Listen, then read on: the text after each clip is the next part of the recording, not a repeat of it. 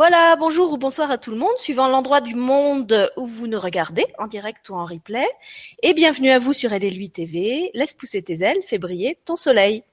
Alors l'émission de ce soir a lieu euh, à un horaire un petit peu différent de d'habitude parce qu'on a une adolescente avec nous et, qu'elle a école demain, donc elle se couche un peu plus tôt.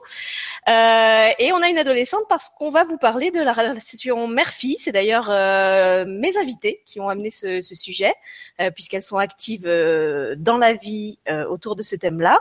Donc, je vais tout de suite vous les présenter. Il s'agit de Virginie et Roxane de Marle. Bonsoir à toutes les deux. Oui, bonsoir, bonsoir. On est ravis de, d'être là ce soir avec toi, Sylvie, et puis de pouvoir partager euh, cette thématique qui nous mm. tient particulièrement à cœur. Voilà, donc Virginie la maman, Roxane la fille, pour, que vous voyez. Vous voyez qu'elles n'ont qu'un ordi pour deux et un écran pour deux.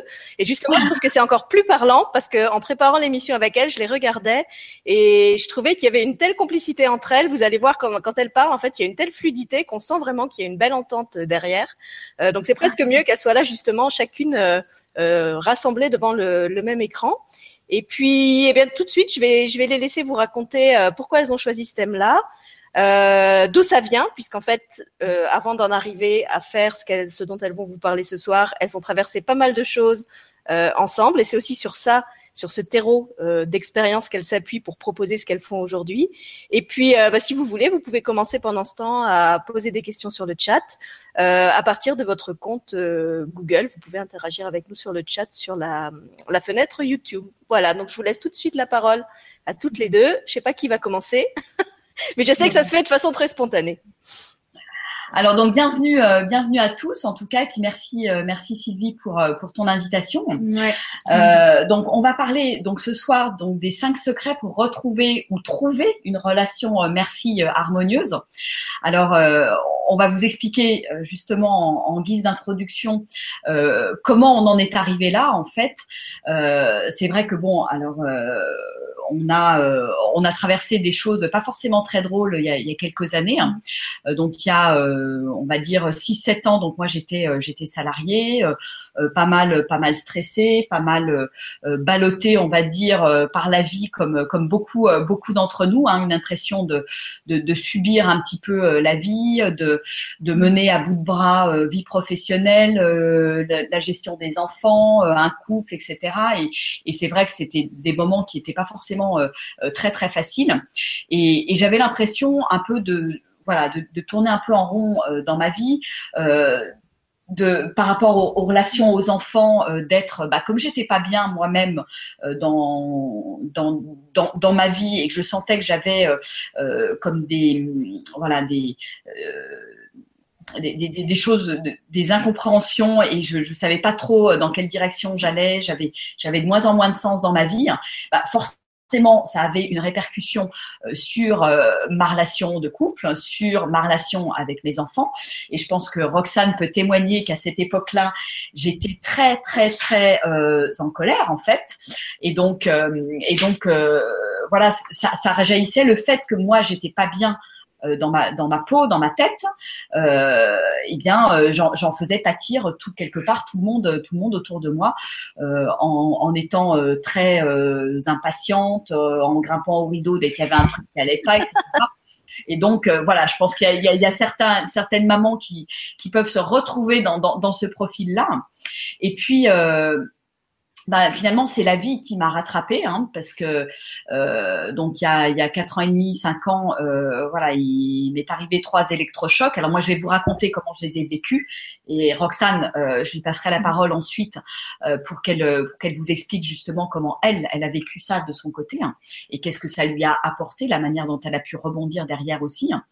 euh, donc en fait euh, en 2012 je que mon mari a quelqu'un d'autre dans sa vie. Donc ça, ça a été euh, voilà un gros, un gros gros électrochoc pour moi parce que euh, voilà les valeurs de la famille, euh, les valeurs de fidélité, etc. C'était des choses qui étaient très importantes pour moi.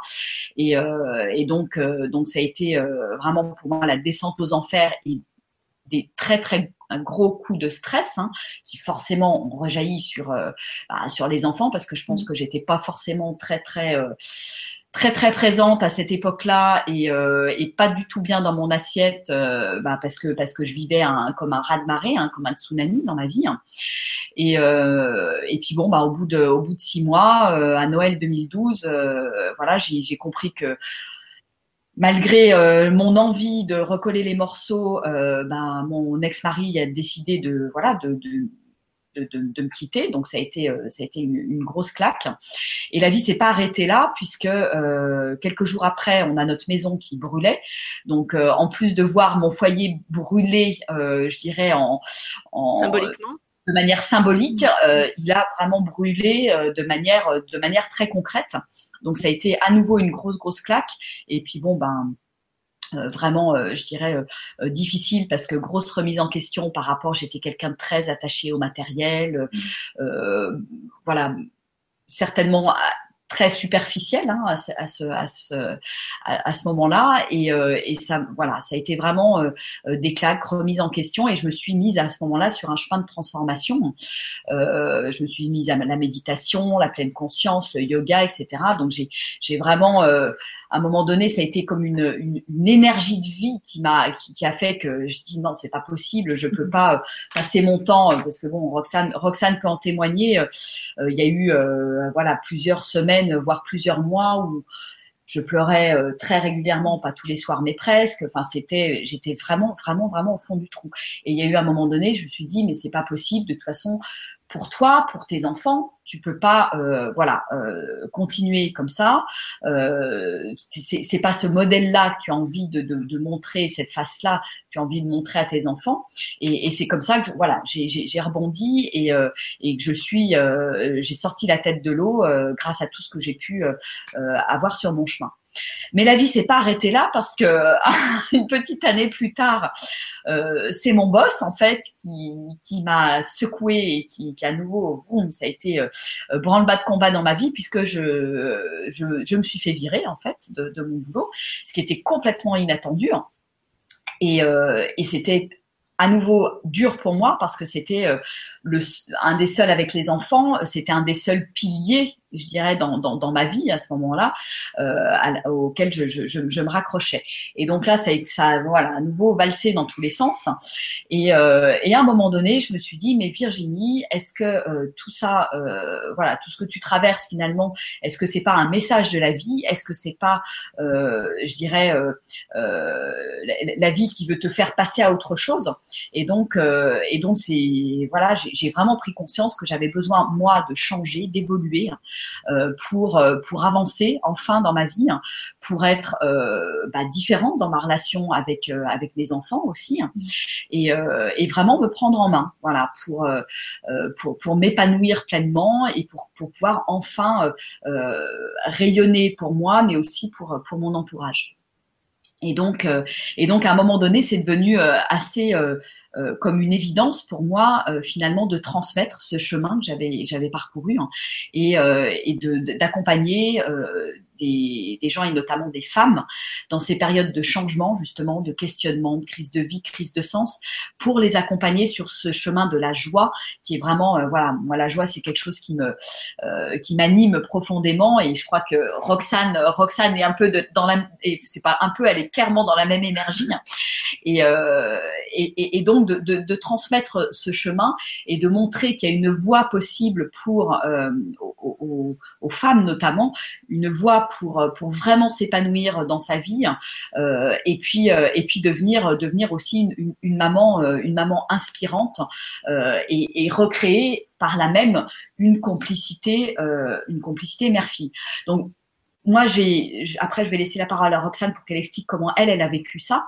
Mais pour pour boucler la boucle et vous dire pourquoi on est là toutes les deux ce soir, c'est-à-dire que voilà, moi je me suis lancée dans l'accompagnement des mamans et puis à un moment donné, vu le cheminement de Roxane, c'est aussi devenu comme une évidence de proposer des choses ensemble parce que euh, on a su recréer euh, dans ce dans ce parcours euh, et créer une, vraie relation de complicité et on se dit que voilà on, on, on peut aussi amener et inspirer des gens et, et, et, transmettre ça à un certain nombre de, de, de personnes et d'où l'idée de, de, de développer des séminaires mère-fille euh, voilà, on a fait, on a fait le premier séminaire au mois d'octobre, euh, qui, cette idée qui est là, qui, voilà, on, on ne savait pas au départ que ça allait amener à ça, mais, mais voilà, la vie nous amène tout doucement à ça, et c'est devenu là aussi comme une évidence. Enfin, moi, c'est, voilà, c'est, c'est, c'est, quelque chose qui m'est arrivé en, même en méditation, hein, euh, et, et c'était quelque chose de très fort. Donc, euh,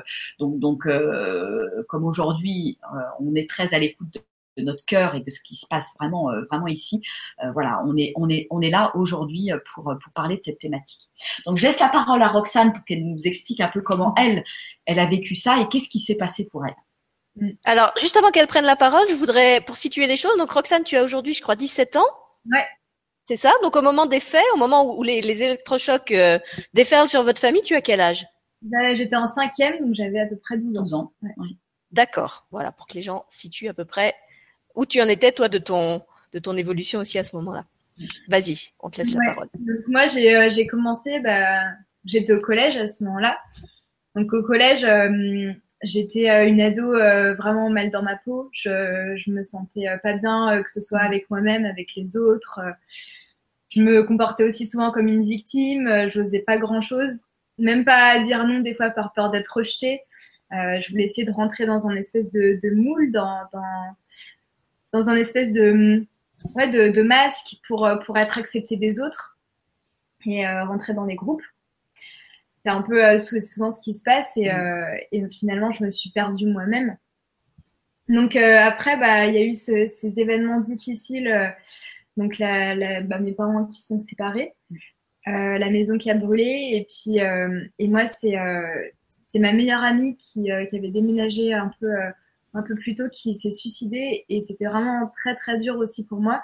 Ah bah oui. Euh, enfin, ouais, c'était quelqu'un euh, à qui je tenais énormément et et, euh, et voilà, je l'ai perdu. Donc c'était un moment où ouais tout s'est enchaîné et et c'était vraiment un moment difficile où même même j'en ai j'ai pensé que c'était de ma faute à un moment et, et je me sentais complètement perdue quoi. Donc en plus, euh, voilà, j'étais en cinquième, euh, je comprenais vraiment pas ce qui m'arrivait. Et finalement, c'est maman qui m'a qui m'a inspirée d'abord parce que euh, en, la voyant se relever, finalement, je me suis dit que si elle avait pu le faire, bah, c'était possible pour moi aussi. Donc, donc quand elle a commencé à suivre ce chemin, bah, je me suis dit, bah, moi, j'ai aussi, j'ai pas envie de rester dans, dans mon espèce de, de, de cercle vicieux négatif. Et, euh, et donc j'ai commencé à, à, me remettre en question, à petit à petit travailler sur moi. Au début, c'était des toutes petites choses du quotidien et, euh, et puis euh, c'est allé progressivement. Et donc, euh, donc c'est, c'est vraiment un, chemin que j'ai, j'ai commencé à prendre. Et, et, d'ailleurs, je suis toujours sur, sur ce chemin parce que. Il n'est jamais fini. Voilà, il n'est jamais fini. Et moi, moi, j'aurais jamais fini, en tout cas, de, de travailler sur moi, de grandir. Donc, euh, mm. donc c'est vraiment à ce moment-là un chemin que j'ai décidé de prendre. Et, euh, et je crois que je me suis, j'ai pris une décision en fait à ce moment-là. Je me suis autorisée vraiment à, je me suis autorisée à grandir. Je me suis autorisée à, à me dépasser, à apprendre à me connaître aussi, parce que c'est, un moment aussi l'adolescence où, euh, où, on se construit, où on ne sait pas trop qui on est, et, euh, et j'ai appris à me connaître pour pouvoir après euh, euh, devenir qui j'ai envie d'être. Donc je me suis autorisée aussi à, à écouter mon cœur, à aller vers mes rêves et, euh, et à être heureuse finalement. Donc, euh, donc voilà, j'ai fait ça euh, parce que à la base, maman m'a inspirée et, après j'ai pris cette décision. J'ai pris l'opportunité qui, venait à moi. Donc après, on a fait plein de séminaires ensemble et tout ça et, j'ai eu plein de belles prises de conscience. Donc c'est comme ça que j'ai commencé à bouger. Et, euh, donc maintenant, bah, j'ai une chaîne YouTube que je viens tout juste de créer. Donc, euh, c'est Roxane Demain où je partage pas mal de, de, choses. Donc, je viens tout juste de la créer. Et puis euh, là, là je, la, je commence à bien la lancer. Et euh, je partage tous les messages qui, qui me touchent, euh, les choses qui, qui m'inspirent et les clés qui m'ont permis de grandir pour, euh, pour aider euh, que ce soit des, des d'autres ados quoi, à, avoir des prises de conscience parce que je me dis j'ai tellement de chance de connaître tout ça à mon âge que j'ai envie de j'ai envie de le partager en fait tout simplement et de, de pouvoir en faire profiter euh, au plus de, d'ados possible, au plus de monde possible. Donc donc voilà et et c'est pour ça aussi qu'on fait les séminaires ensemble avec, avec maman. Après, voilà, je, je, commence petit à petit à, à faire quelques actions pour, pour contribuer un peu. Quoi. Oui, et puis pour vraiment faire prendre conscience euh, euh, qu'on peut vivre la relation. Euh, alors là, là, on, on est dans la relation mère-fille parce que parce que c'est cet exemple-là qu'on a aujourd'hui et qu'on vit aujourd'hui, mais ça peut être extrapolé bien évidemment sur une relation avec les enfants de manière de manière générale, enfin les ados. Et, et, et, bon, c'est vrai que ça a été important pour nous de, de, de commencer à transmettre et de montrer parce que euh, c'est vrai qu'il y a beaucoup de choses qui existent euh, bah, pour les pour les mamans, euh, pour les, les ados, mm. mais il y a très peu de choses qui existent où on réunit à la fois les, les, les ados mm. et, et, les mamans. Et c'est vrai qu'on a on a vu que c'était c'était vraiment super super chouette parce que c'est vraiment vraiment des, des, des moments de, de, très grande complicité où, où quelque part on c'est un espace de parole qu'on a réussi à créer mm. entre mère et fille et, et c'est des moments qui sont assez rares finalement parce que euh, bah, à l'adolescence on n'ose pas forcément euh, euh, se dire les choses hein, c'est ça c'est pas le moment où on est le plus complice normalement entre entre parents et enfants c'est plutôt voilà c'est plutôt chien et chat et, et surtout avec le parent du même sexe d'ailleurs Ouais, et le, le et le, moins on se parle, le mieux c'est. Et, et donc là, voilà, les, les, la maman qui est venue, là, euh, Laura et Virginie, donc on vous en parlera un petit peu au cours de, ce webinaire. Euh, mais vraiment, on a, on a senti qu'elle s'autorisait euh, au, au, cours de ce, de ce mm. séminaire à, à s'ouvrir en fait, mm. à, à, se parler en vérité et en authenticité et ça a vraiment vraiment fait avancer les choses pour elle. Quoi. Ça, Mais moi ce que j'entends aussi dans votre témoignage c'est que cette ouverture de l'une à l'autre il s'est fait aussi parce que chacune avait commencé à s'ouvrir à soi. Euh, tu l'as très bien dit euh, Virginie dans ton témoignage, Roxane l'a dit après toi et effectivement euh, bah, je pense que comme l'a dit Roxane quand on a à la maison une maman qui est pas épanouie on peut pas soi-même en tant que en tant que femme en devenir, en tant qu'ado, en tant que jeune fille, euh, trouver un modèle positif auquel s'identifier et se raccrocher. Et, et Roxane l'a dit très clairement, elle a dit moi j'ai vraiment commencé euh, à changer quand j'ai vu ma mère changer parce que pour moi ça a été un exemple, ça a été un modèle, ça a été une, une référence sur laquelle je pouvais m'appuyer. Et je pense à, à, toutes les mamans justement qui souvent se, se sacrifient, se saignent un peu au quatre veines, euh, euh, s'obligent à rester en couple justement dans, dans, des histoires où elles sont pas forcément heureuses en se disant je le fais pour mes enfants. Euh, moi je dis toujours que c'est pas de mon point de vue, en tout cas, forcément la meilleure chose à faire, parce que euh, cette maman qui se sacrifie va donner à ses enfants l'image que être une maman, c'est se sacrifier, c'est n'être pas heureuse, c'est se faire passer après tout le monde. Et je ne sais pas si c'est le meilleur euh, message qu'on peut faire passer à un enfant ou à un ado finalement. Bah, c'est vrai que de par notre expérience, euh, c'est oui, c'est clairement, euh, c'est clairement pas le message, euh, voilà, qu'on souhaite, qu'on souhaite effectivement faire passer, et, et ça va faire partie des, voilà, mm. des, des, d'un certain nombre des secrets dont on voulait parler ce soir, euh, parce que euh, bah, ça, ça, nous semble effectivement indispensable. la maman reste quand même une référence, même si il y a, y a ce, ce conflit et cette volonté de l'ado de se positionner différemment, ce qui est tout à fait normal et, génial.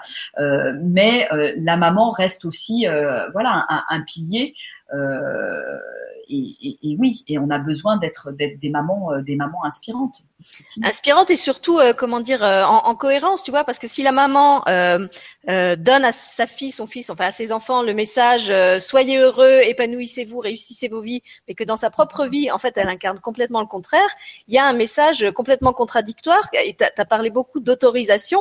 et effectivement, si la maman ne s'autorise pas elle-même, souvent les enfants ne vont pas s'autoriser non plus, même inconsciemment, parce que justement le, le modèle qu'on leur a donné, pas à travers les mots, mais euh, d'un point de vue vibratoire, en fait, ce que la maman a émané euh, de, toute sa vie de maman, c'était euh, je t'enjoins à être heureux, mais moi j'y suis pas et je m'autorise pas à l'être.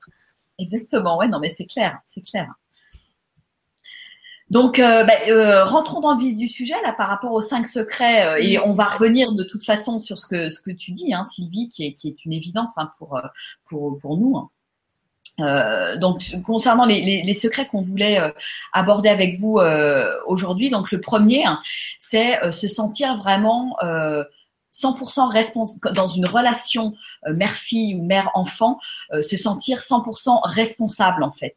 Mmh. C'est-à-dire que c'est de prendre conscience que euh, c'est pas euh, ma fille qui est responsable de la relation ou euh, voilà ma fille ne veut pas me parler ma fille voilà est fermée elle s'enferme dans sa chambre etc etc on entend souvent ce genre de discours à l'adolescence. On entend d'ailleurs la même chose chez les ados, hein, qui disent c'est mes parents qui sont ringards, c'est mes parents qui ne me comprennent pas. Je vois, je vois Roxane qui fait oui avec la tête. c'est vrai. Bah oui, complètement. Bah, tu l'entends dans mon entourage. Et, c'est vrai que ça, peut être, euh, ça, ça, va dans les deux sens. C'est prendre conscience que, que je suis 100% responsable de la relation et, et si la relation elle me elle me correspond pas, bah, je dois changer aussi, quoi. Ouais, c'est ça, c'est sortir du rôle de victime où en fait on se contente de juger l'autre et de lui mettre la responsabilité sur le dos, euh, sans se rendre compte qu'une une relation ça se construit à deux et que si elle marche pas, il y a forcément des choses à changer des deux côtés. Exactement. Donc ça, pour nous, c'est une vraie clé, un vrai point de départ. C'est cette prise de conscience de se dire, voilà, je suis, si la relation ne va pas, je suis 100% responsable et je dois l'accepter parce que c'est, voilà, c'est pas mm. facile à accepter. Donc mm. c'est plus facile de se positionner en victime et de dire c'est la faute de l'autre, Bien de se remettre en question et de se dire bon alors euh, voilà je balaye devant ma porte, moi je mets en place des choses, je change et, et, et je vois comment et comment va évoluer effectivement la relation. Mm. Et en général il n'y a pas de secret, c'est quand nous on change euh, notre monde intérieur, je dirais ça va changer notre monde extérieur et mm. donc ça va avoir des répercussions bien entendu sur euh, sur l'entourage et sur euh, et sur la relation. Et et d'arrêter d'être effectivement euh, dans le voilà on sait qu'à l'adolescence les, les, les, ados traversent euh, voilà des périodes de changement qui sont vraiment super forts euh, au niveau physique au niveau émotionnel c'est ça, ça, ça bouillonne dans tous les hommes au niveau hormonal on a du mal à s'accepter on a du mal à s'aimer etc donc ne leur en rajoutons pas encore une couche en les rendant quelque part responsables d'une euh, d'une relation qui est, qui, qui est plus euh, celle qu'on avait avant, qui est plus euh, fusionnelle comme ce qu'on ce qu'on avait avant quoi. Mm. Donc moi, je pense que c'est c'est vraiment important de, de cette prise de conscience et finalement de prendre la décision de de dire voilà, je suis responsable et je change mon comportement pour pour le mettre mettre quelque mm. chose de différent dans la relation. Surtout que les enfants, qu'ils soient enfants ou ados d'ailleurs, sont souvent des, des, des miroirs euh, extrêmement euh, euh, justes et du coup aussi extrêmement cruels de tous nos dysfonctionnements. Euh, et que tant qu'en fait on n'accepte pas cet effet miroir, et eh ben le même scénario va continuer à se jouer et à se rejouer jusqu'à ce qu'on ait compris justement ce que l'enfant nous renvoie et qu'on a besoin de travailler aussi. Ouais, mm, c'est clair.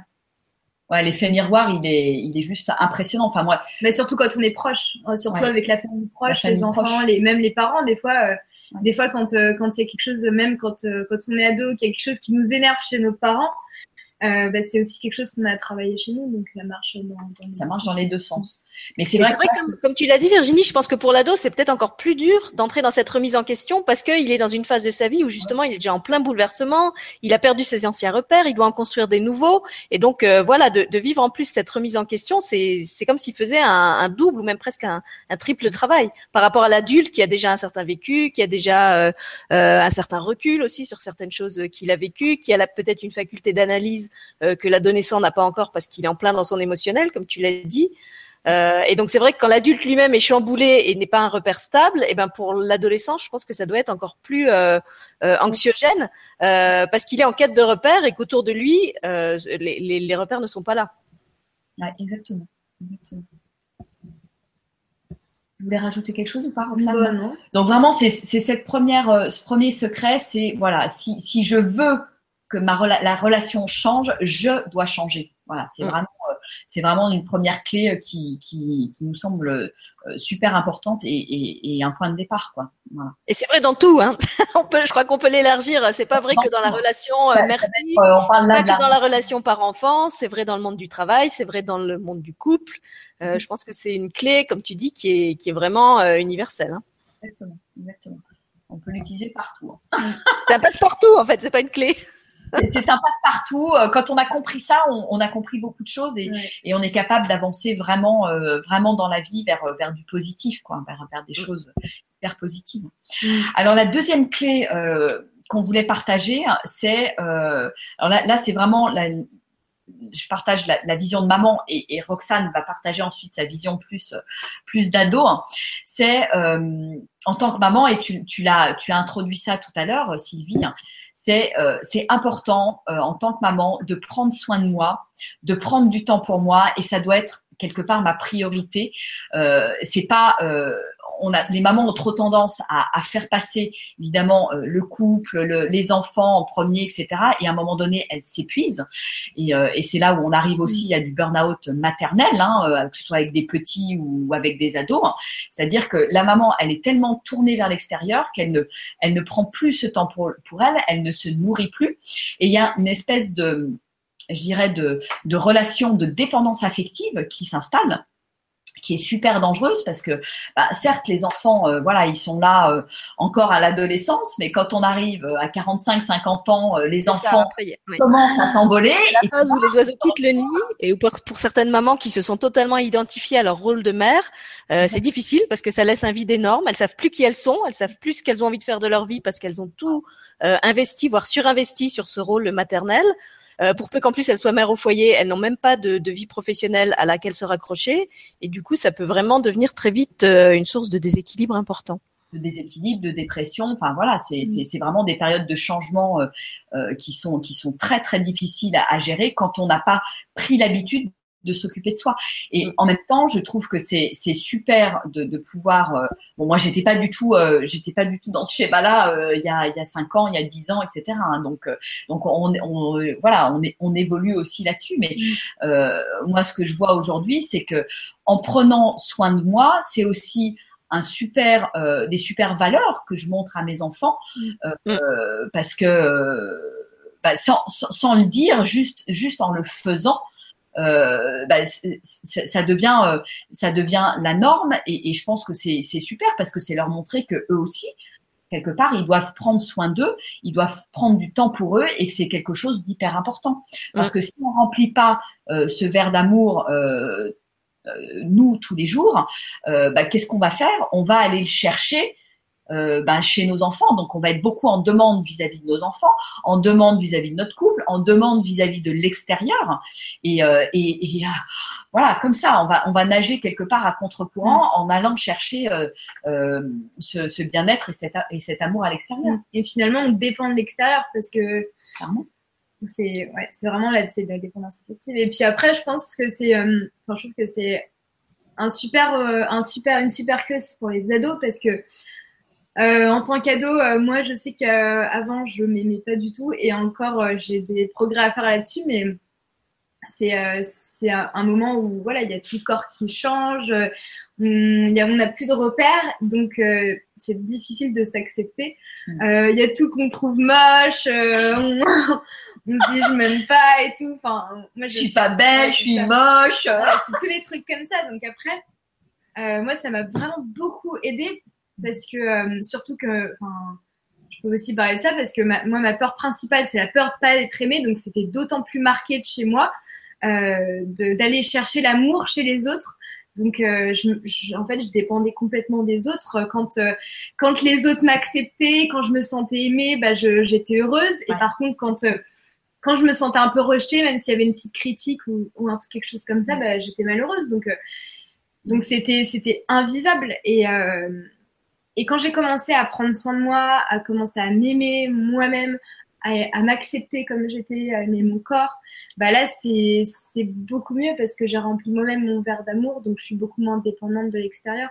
Donc je pense que c'est vraiment une, clé qui est c'est la base quoi, la base parce que c'est en, se remplissant soi-même qu'on peut après donner aux autres quoi. Mm. Ouais, ça, je pense que c'est vraiment important que vous le que vous le rappeliez. D'abord parce qu'effectivement, Virginie a beaucoup parlé de transmission, et je pense que, comme on l'a déjà dit, on peut pas transmettre si on n'incarne pas euh, le message qu'on transmet. Sinon, c'est vraiment transmettre une parole vide et, et qui est pas qui est pas provante. La, la, meilleure transmission qu'on puisse donner à un enfant, c'est c'est la vie. C'est en fait ce qu'on rayonne, ce qu'on émane, ce qu'on euh, à la limite, il n'y a même pas besoin de mettre des mots dessus. Si vous avez un, un parent qui est épanoui, euh, vous le voyez et vous le sentez. Il n'y a pas besoin qu'il vous explique comment être épanoui.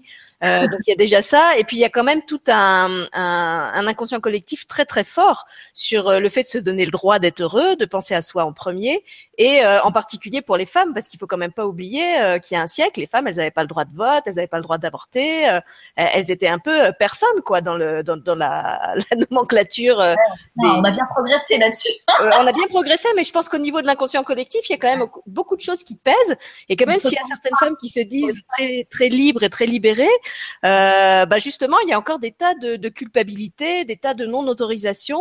Euh, et ce que je trouve beau aussi dans votre exemple, c'est justement que vous dites, j'ai pas toujours été comme ça, mais on peut le changer. Donc du coup, je trouve que votre exemple, il est encore plus fort parce que vous parlez avec une totale sincérité de comment vous étiez avant et comment vous étiez mal et inauthentique et en danger parce que avec un système de dépendance euh, affective et tout ça, et comment parce que vous l'avez décidé, parce que vous avez pris cette pleine responsabilité de décider euh, c'est à moi de changer et c'est à moi de poser des actes en accord avec ça, euh, qu'aujourd'hui vous pouvez justement vivre et aussi transmettre autre chose. exactement. Non, mais c'est vraiment important. Et, comme tu le disais, euh, je crois que le plus important en tant que parent, c'est vraiment euh, d'incarner, d'incarner tout ça, mm. parce que parce que comme tu dis, il y a pas, c'est pas les mots qui ont de l'impact, c'est c'est c'est ce qu'on émane, c'est notre énergie, c'est euh, c'est notre vibration, et, et, de toute façon ils le ils le sentent et ils sentent mm. tout ils nous connaissent tellement bien que qu'ils sentent tout. Donc donc on peut pas leur mentir. Et, et quand ils nous voient pas bien, euh, bah de toute façon voilà, il y a, y a, même pas besoin de, de, de donner d'explications et inversement. C'est même très très perturbant, je dirais, quand un, un parent n'est pas dans son authenticité, euh, parce que euh, justement pour l'enfant qui, comme tu dis, perçoit tout, il y a un décalage total entre le discours qu'on lui tient et ce qu'il ressent intérieurement de, de ce que le parent euh, vibre. Euh, et du coup, euh, bah là, je peux parler vraiment de mon exemple personnel, puisque moi j'étais dans une famille où les femmes en particulier étaient très malheureuses et en même temps elles chantaient tout le temps. Donc je les voyais chanter, mais dans mon ressenti, il y avait un truc qui allait pas puisque je sentais qu'elles étaient malheureuses. Donc ce que ça a généré chez moi, c'est que je me suis mise à douter de mes propres ressentis en me disant bah non puisqu'on me dit que les femmes sont heureuses et que même elles chantent, euh, c'est moi qui dois débloquer et du coup ça m'a coupé en fait de ma propre intuition qui était très juste. C'était juste que justement cette cette euh, cette tristesse, ce mal-être, euh, il y avait une espèce de couvercle dessus qui qui, qui interdisait qu'on en parle, qu'on l'exprime, qu'on le montre, toujours dans cette idée de il faut protéger les enfants et leur montrer euh, que j'ai une vie équilibrée et épanouie et que dans ma vie de maman je suis bien. Sauf que voilà comme tu l'as dit, l'enfant il, il est totalement lucide, plus il est petit et plus il l'est. Et euh, il, il, comprend parfaitement qu'on lui joue du pipeau, quoi. Et, et, après, du coup, ça va le, ça, ça, va induire comme comme une espèce de distorsion. qu'à chaque fois qu'il va sentir quelque chose, il va se dire ah mais non, euh, je dois me tromper. Tu vois, il y a, il y a cette espèce de, de doute qui, qui, qui s'immisce après euh, constamment et qui dit mais non. Puisque mes parents, qui sont en plus la référence de l'autorité, qui sont les, détenteurs de la vérité normalement dans la famille, me disent euh, que c'est pas comme ça, et eh ben c'est que c'est forcément moi qui, ai tort. Exactement. Mm. Non, c'est vraiment, c'est vraiment quelque chose d'important. Et puis, euh, et puis les ados, en plus, enfin, je pense qu'on a notre monde de parents ne leur fait pas euh, forcément, euh, les fait pas forcément vibrer et, et ça leur fait pas envie. Enfin voilà, quand ils voient des parents qui sont euh, qui sont stressés, qui sont dans le boulot, qui qui prennent pas de temps pour eux, qui attendent le week-end, voilà, en se disant oh là là, j'ai enfin pouvoir me reposer, etc. et puis vivement les vacances. Enfin je veux dire, on leur fait pas envie, quoi. On leur fait pas envie. Et donc, euh, et donc ça, c'est vrai que de, de, de, renverser le schéma et de décider consciemment de non, enfin euh, voilà, j'ai plus envie de vivre comme ça. Euh, je, je, prends les choses en main et, et je voilà, je, je, je je, je, deviens vraiment maître de ma vie. C'est un super exemple pour eux parce mmh. que voilà, enfin, on, on leur ça, ça ouvre des, des, possibilités et une voie qui est complètement, euh, complètement différente, quoi. Pour, euh, pour... Et puis peut-être c'est encore plus important à l'adolescence parce que justement déjà à l'école on n'arrête pas de leur dire qu'il y a des filières sans déboucher, que l'avenir est ceci, que le machin est sombre. voilà, il y a plein de messages anxiogènes. Donc si même dans la famille on leur envoie euh, dans le subconscient le message que être un adulte c'est forcément aller vers une vie euh, qui où on va pas être épanoui et pas du tout envie d'être un adulte, quoi. c'est ça. Et ça commence même jeune, puisque je racontais justement, moi j'ai fait une émission sur ce thème-là euh, lundi, euh, et je racontais que j'ai eu récemment une, une, discussion avec mon fils qui n'a que 10 ans et qui justement m'a dit, mais euh, moi j'ai pas envie de devenir un adulte parce que devenir un adulte, euh, ça veut dire qu'on a une vie où on fait que des choses qu'on n'aime pas. Euh, et là, je me suis dit, ah bah non, là, il y a un problème. Euh, si mon enfant pense ça, il faut, il faut que je, je recadre et que je lui explique tout de suite qu'on n'est pas obligé d'être un adulte comme ça. Il y en a qui se croient obligés d'être des adultes de cette, de cette sorte. Euh, mais il y a un autre chemin qui est possible. Bah, je pense que c'est aussi pour cette raison qu'à un moment donné, les, les, les, les ados à cette époque-là sont en euh, décalage et ils sont en décalage. Enfin, je veux dire, tu peux, tu peux peut-être en parler. Toi, l'image que ça te, ça, ça projette, c'est juste. Euh, ouais, c'est clair. T'as pas, bah, pas envie. Vas-y, Roxane, fais-nous visiter le cerveau d'un ado qui visite le monde des adultes. Tu, tu te dis, mais en fait, j'ai pas envie de ressembler à mes parents. Donc c'est pour ça aussi que des fois, il y a, il peut y avoir euh, des conflits, des, des décalages, des tensions, parce que parce que l'ado, il a pas envie de ressembler à ses parents et, et, ça lui, ouais, ça, ça, ça donne envie, quoi. Ouais, et puis ça, ça fait une, une relation, euh, une relation vraiment euh, conflictuelle parce que, euh, bah voilà, non, je, je, je veux pas te ressembler, quoi. Mm-hmm. donc, donc, donc forcément, c'est, c'est, c'est des relations qui sont tendues. Hein. Oui, parce qu'en plus, quelquefois, les, les, parents projettent sur leurs enfants justement tout leur, euh, comment dire, tout ce qu'ils n'ont pas réussi à réaliser dans leur vie d'adulte. Ils voudraient que ce soit les enfants qui l'accomplissent pour eux. Donc, du coup, l'ado, déjà de un, n'a pas envie d'entrer dans une vie qui n'est pas la sienne. Euh, de deux, ressent cette pression qu'on lui met sur le dos, euh, alors que c'est un âge où il a vraiment pas envie qu'on lui mette la pression et qu'on lui impose des choses. Donc, ça simplifie pas les rapports, c'est sûr. Ouais. Donc voilà, donc ensuite, euh, on avait envie de partager un, un, un troisième secret euh, qui est euh, euh vraiment, euh, je dirais, de, de, de, de, donner son amour de manière inconditionnelle. Ça, c'est mm. vraiment, ça a été pour nous quelque chose, une vraie découverte quand même. Mm. C'est-à-dire que les, les, les, parents ont tendance à, à je dirais, à je, je t'aime euh, si euh, tu as des bonnes notes, euh, si tu es, gentil, si ça se passe bien à l'école, si machin, etc. Et, euh, et en fait, c'est pas. Enfin, tu après tu exprimeras ton point de vue à toi. Hein. Euh, et, et, finalement, c'est c'est hyper limitatif, c'est hyper limitant. Et je pense qu'on on gagne, on a tout intérêt à, à mieux valoriser nos enfants. Je sais que moi, je me suis rendu compte de, de plein de plein de choses que j'avais pu. Enfin voilà, on, on est parents, on apprend sur le tas. Hein, euh, J'en ai dit des choses et, et, et, et c'était pas forcément hyper constructif. Mais je pense qu'il y a plein de mots à, à, à bannir de euh, tu es pas assez comme ci, t'es pas assez comme ça, tu n'y mm. arriveras pas, euh, tu es comme si. qui enferme surtout. Mettre les gamins dans les, les enfants dans, dans, dans des cases, dans des boîtes, ce qui construit Mm. Euh, à terme les, les, croyances limitantes hein, mm. dont on met euh, je sais pas combien d'années derrière euh, à se à se dépatouiller et pour enlever euh, toutes ces carapaces qu'on s'est qu'on s'est mises. Donc moi ayant fait ce chemin de oui j'en avais plein de croyances de carapaces etc et j'ai j'ai pouf j'ai j'ai tout j'ai tout enlevé enfin du moins une grosse partie parce qu'on n'a jamais tout enlevé hein, mais je me suis vraiment rendu compte de qu'est-ce que moi je donnais dans cette relation euh, avec mes enfants. Et, et, vraiment, je pense que mon, mon comportement avec les enfants a vraiment évolué dans ce sens-là, euh, parce que euh, voilà, il y a, y a, des choses, ben, autoriser les, les, les, enfants ou des ados à être dans leur, à, à, à se laisser traverser par leurs émotions. Hein, mm. Voilà, il y a des moments, il y a, il y a des colères, et ben se dire qu'ils sont ils, sont autorisés aussi à vivre leur colère. Ils sont autorisés à vivre leur tristesse. C'est pas euh, ah non euh, pourquoi tu pleures etc. Tu devrais pas pleurer. Enfin c'est ok quand ils sont petits c'est plus facile mais quand ils sont ados c'est pareil. C'est on doit on doit les autoriser à vivre ça on se doit de les valoriser et pas de les dévaloriser, d'être dans la critique, parce qu'on voit beaucoup, beaucoup de parents qui sont ah oui, euh, t'as pas fait ci, t'as pas fait ça, etc. Et, moi, je, je, me reprends des fois, euh, voilà, à, dire des choses. Non, Virginie, t'aurais pas dû dire ça. Euh, enfin voilà, et je, je, m'excuse. Voilà, j'ai le, aujourd'hui le, le, le, recul pour dire bah écoute, je suis, je suis désolée. Euh, j'ai dit ça, mais j'aurais pas dû le dire.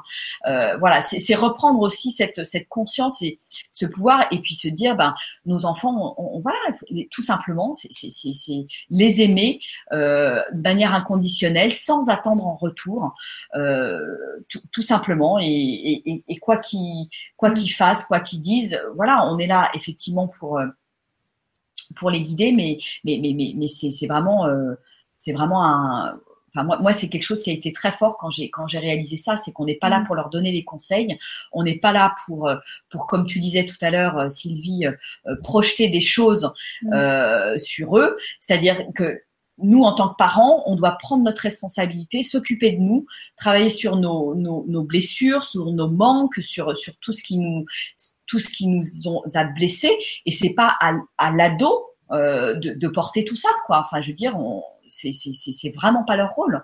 Donc euh, donc c'est vraiment leur permettre de grandir finalement dans un vrai espace de liberté hein, dont ils ont dont ils ont besoin et au contraire les accompagner sur euh, euh, voilà les questionner sur sur leurs envies, sur leurs passions, sur mais ça aujourd'hui je peux le faire et parce que parce que moi je suis passée à travers tout ça et parce que moi je me suis posé ces questions-là parce que j'ai je, je, me suis je me suis transformée et, j'ai cette cette capacité aujourd'hui à pouvoir discuter échanger. Bon euh, Roxane est hyper réceptive. Euh, j'ai deux autres enfants qui le sont peut-être un peu moins aujourd'hui mais voilà je me dis de toute façon c'est pas grave. Mon comportement c'est le plus important et je plante des graines. Et à un moment donné voilà il y a des choses qui vont se passer il y a des mm. voilà il y a une alchimie qui va qui va opérer. Et je, et je leur fais confiance et je les emmerde pas là-dessus. Je les, je les, voilà ils ont leur chemin ils ont leur propre chemin et ça c'est le plus important c'est ce que j'allais dire. Je pense que c'est aussi important de, que, que le parent s'accorde à lui-même ce, ce, même amour inconditionnel qu'il essaye d'avoir euh, pour ses enfants euh, et qu'il accepte bah, qu'il y a des moments où il n'est pas euh, à la hauteur du parent idéal qu'il voudrait incarner, qu'il y a des moments où il est fatigué, il y a des moments où il est à bout, il y a des moments où il se met en colère, il y a des moments où il y a des mots qui lui échappent et où il voit qu'il a fait mal à ses enfants alors que c'était pas son intention. Et comme tu dis, à ce moment-là, en fait, il suffit d'en prendre conscience et de poser des mots dessus en, en allant s'excuser, en expliquant que c'était pas ce qu'on allait dire, pour que tout de suite ce, cette parole, euh, je sais plus comment tu l'as appelée, limitatrice, euh, enfermante, euh, bah, ne devienne pas une généralité, une espèce de vérité absolue qui va suivre l'enfant toute sa vie. Euh, simplement lui expliquer, voilà, à ce moment-là, j'ai dit ça, mais je le pensais pas vraiment, c'était pas ça que je voulais dire. Euh, et du coup, j'ai envie de, de demander à, à, Roxane comment elle, elle a vécu la transformation de sa, sa maman entre la période où où, justement il n'y avait pas ce dialogue et puis la période où ta maman a changé et, et où elle a commencé à, à mettre d'autres choses en place. Ouais, bah, c'est vrai que quand, quand, quand tu, tu, me disais des, des choses euh, finalement qui, qui me renfermaient, euh, des, euh, des, des paroles, quand tu me donnais de l'amour conditionnel, bah, finalement, je me sentais pas. Enfin, je, je, sentais que si je faisais pas, si je correspondais pas aux attentes de, de, de mes parents, bah, je n'allais pas être aimée par mes parents. Donc, donc, euh, je me suis mise à, voilà, fallait que je sois bonne à l'école, fallait que j'ai des bonnes notes, fallait que je sois toute gentille, que, euh, que voilà, je me suis mise dans un espèce de, de moule pour, euh, pour être acceptée et pour être aimée. Et on passe tous par là. Voilà, hein. c'est ça. Et maintenant, je trouve ça tellement plus libérateur, même si, même si quand il y a de l'amour conditionnel, enfin, il y, y, a toujours un, même si on fait des choses. Euh, pas parfait. Mais même, il y, a toujours, enfin, en tout cas, les, enfants aimeront toujours les parents et les parents aimeront toujours leurs enfants, mais c'est plus dans le ressenti de maintenant. Euh, sur le moment, euh, oui, t'as pas eu des bonnes notes, bah, je, t'engueule un peu. Donc après, bah, nous, on a l'impression en tant qu'ado, enfant, que, que le parent ne nous aime pas, mais, mais c'est une impression, c'est un ressenti, c'est pas, c'est pas forcément la vérité. Mais c'est vrai que quand euh, quand il y a même quand tu t'excuses après, c'est c'est génial parce que c'est libérateur en fait. Et ça fait du bien de de, de savoir que c'est pas finalement c'était pas c'est pas nous, c'est juste notre comportement, c'est juste un comportement et c'est pas vraiment nous quoi. qui, est, qui est critiqué ou quoi. Donc euh, franchement c'est top, c'est vraiment ouais c'est libérateur. Ouais, ça enferme pas dans des dans des cases en fait mm. finalement. Je pense qu'on a tous souffert de ça. Enfin, euh, voilà, moi je moi je fais du coaching euh, et je, rencontre régulièrement euh, des, des, des, femmes notamment que j'accompagne. il y a toujours des choses, des schémas mm. qui se sont construits dans l'enfance et qui nous poursuivent mm. après. Et, et, et, ce schéma, ces schémas-là, il y a besoin à un moment donné de les casser pour vraiment se libérer, oser être soi, libérer son plein potentiel. Et, et, et le fait de ne de, de pas mettre nos enfants euh, dès le départ, alors euh, voilà, moi, moi j'ai fait ce que j'ai pu, euh, je savais pas tout ça. Euh, normalement, il y a beaucoup de choses qui se construisent entre 0 et 7 ans. Mm. mais voilà, on va dire, je rattrape le temps perdu. Hein. Mais, mais voilà, c'est jamais trop tard, je pense, et, et, je pense que les enfants ils sont euh, ils sont sensibles et notamment quand ils sont ados en plus parce qu'ils ils sont ils ont vraiment conscience de beaucoup plus de choses et, euh, et, et c'est aussi euh, voilà être capable d'aller d'aller s'excuser de dire bah ouais ok j'ai dit un mot de travers je suis pas parfait mm. euh, c'est aussi super de leur de leur montrer ça parce que c'est leur c'est leur permettre aussi de s'accepter avec toutes leurs imperfections mm. tout à fait ouais et effectivement, je pense que c'est c'est d'autant plus important euh, pour les ados qui sont justement dans cette phase où ils sont tout le temps en train de se, se critiquer et de se trouver imparfaits. Euh, J'ai perdu mon fil. Je voulais réagir par rapport à quelque chose que tu as dit. Je sais plus. Bon, c'est pas grave, ça, ça me reviendra peut-être. Mais effectivement, oui, comme euh, bah, oui, c'est parce que tu disais je suis pas parfaite. Et effectivement, je pense que c'est important aussi d'accepter qu'on n'est pas le parent parfait, qu'on évolue avec ce qu'on est, avec l'histoire qu'on a, avec les parents qu'on a eus, qui eux-mêmes ont eu les parents qu'ils avaient eus. Euh, moi, je dis toujours que j'ai, je crois que j'ai jamais été aussi indulgente envers mes parents que depuis que je suis devenue parent moi-même, parce que ça m'a aidé à, à, comprendre plein de choses. Il y avait plein de choses où je trouvais qu'ils avaient fait de travers, et maintenant que je suis dans leur peau, je me rends compte que être parent, c'est vraiment pas un métier facile, euh, qu'on apprend sur le tas euh, et tous les jours, et que l'enfant apprend avec nous. Euh, et, et, quand des fois je me, je me trouve pas vraiment à la hauteur, je me dis mais de toute façon euh, puisqu'il paraît que les enfants choisissent leurs parents. Si cet enfant m'a choisi, c'est que je suis la meilleure mère pour lui. Donc j'essaye d'être la meilleure mère pour lui et, et peut-être qu'à travers les erreurs que je fais, et eh ben lui aussi, il apprend des choses. Mm. non, c'est clair, Et euh, j'avais envie de, enfin, pour illustrer tout ça, là, moi, il y a, moi, il y a une, un, un, texte de Khalil Gibran sur les enfants qui me, mm. voilà, mm. qui me euh, touche particulièrement. Euh, donc, je, je sais pas si on, on pourra le mettre aussi euh, éventuellement. Je te, je, je te, le donnerai là pour le, le mettre dans le, dans le avec, avec le avec l'interview de ce soir. Mais oui, on pourra le mettre en commentaire. C'est vraiment, c'est voilà, vos enfants ne sont pas vos enfants. Ne sont pas vos enfants, oui. Sont les fils et filles de l'appel de la vie à elle-même. Ils viennent à travers vous et non, non de vous. Et bien qu'ils soient avec vous, ils ne vous appartiennent pas. Vous pouvez leur donner votre amour, mais non point vos pensées, car ils ont leurs propres pensées. Vous pouvez accueillir leur corps, mais pas leurs âmes, car leurs âmes habitent la maison de demain que vous ne pouvez pas visiter, pas même dans vos rêves.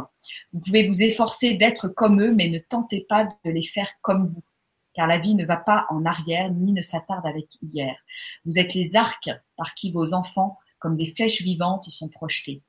L'archer voit le but sur le chemin de l'infini et il vous tend de sa puissance pour que ces flèches puissent voler vite et loin. Donc ça, vraiment, c'est, je trouve que c'est un, un mm. texte qui, qui, voilà, qui, qui, qui, résume tout, en fait. qui, résume vraiment. Euh, mm. Je trouve que c'est un texte qu'on devrait donner à toutes, dans les maternités, à, à tous les parents euh, qui viennent d'avoir un bébé, tu vois. Et je suis très contente parce que je vois que côté public, on a, on a Séverine qui est enceinte. Donc je suis très contente de me dire qu'il y a aussi justement des mamans qui entendent tout ce que vous dites euh, très tôt, puisque tu, tu, disais que pour vous c'est arrivé quand même euh, euh après une certaine euh, période pataugeoire, mais qui faisait partie du, du processus et, et qui, qui, vous permet de faire ce que vous faites aujourd'hui avec la force de témoignage qui est la vôtre aujourd'hui. Mais voilà, de dire il y a, il y a des parents qui vont entendre ça dès le départ et qui pourront tout de suite mettre les, les bonnes choses en place. Et en même temps, c'est faut vraiment, enfin, je pense euh, euh, l'intérioriser, l'expérimenter. C'est vrai que c'est un texte moi qui me qui me touche. Euh, et, pour te dire, c'est un texte que, qui était dans nos dans, dans les textes que qu'on avait choisi pour notre mariage euh, avec mon ex-mari. Donc c'était quelque chose d'important, mais encore faut-il, voilà, quand on, comme tu disais très très justement, quand on devient parent, ben voilà, on, c'est tellement des, des, des chamboulements que on apprend tout sur le tas mm. et, et, et finalement euh, voilà c'est qu'à un moment donné ces mots ne doivent pas rester que des mots mais mm. ça doit vraiment être dans l'expérience dans qu'est-ce que je vis qu'est-ce que je mm. transmets et qu'est-ce que qu'est-ce que je rayonne qu'est-ce que j'émane moi en tant que parent pour, pour, pour, mes enfants quoi et, et, et c'est important que ça ne reste pas que, que des mots effectivement. Et moi, j'en prends vraiment toute la toute la substance quelque part depuis euh, bah, depuis depuis tout ce qui nous est arrivé, quoi. Parce que parce que j'ai vraiment compris que que c'était euh, c'était moi en, en, en, passant à l'action, euh, en, en, vraiment en prenant en main que que je pouvais insuffler insuffler quelque chose de différent dans la relation. Quoi. Roxane, tu veux ajouter quelque chose par rapport à ça? Non, c'était par rapport aux projections. C'était, je voulais juste dire que vu qu'on est tous différents, bah, c'est hyper important que, que le, parent ne projette pas sur l'ado parce que parce que l'ado, il, en fait, on n'est pas pareil que nos parents, donc euh, on n'a pas le même chemin, on n'a pas, on est tous différents.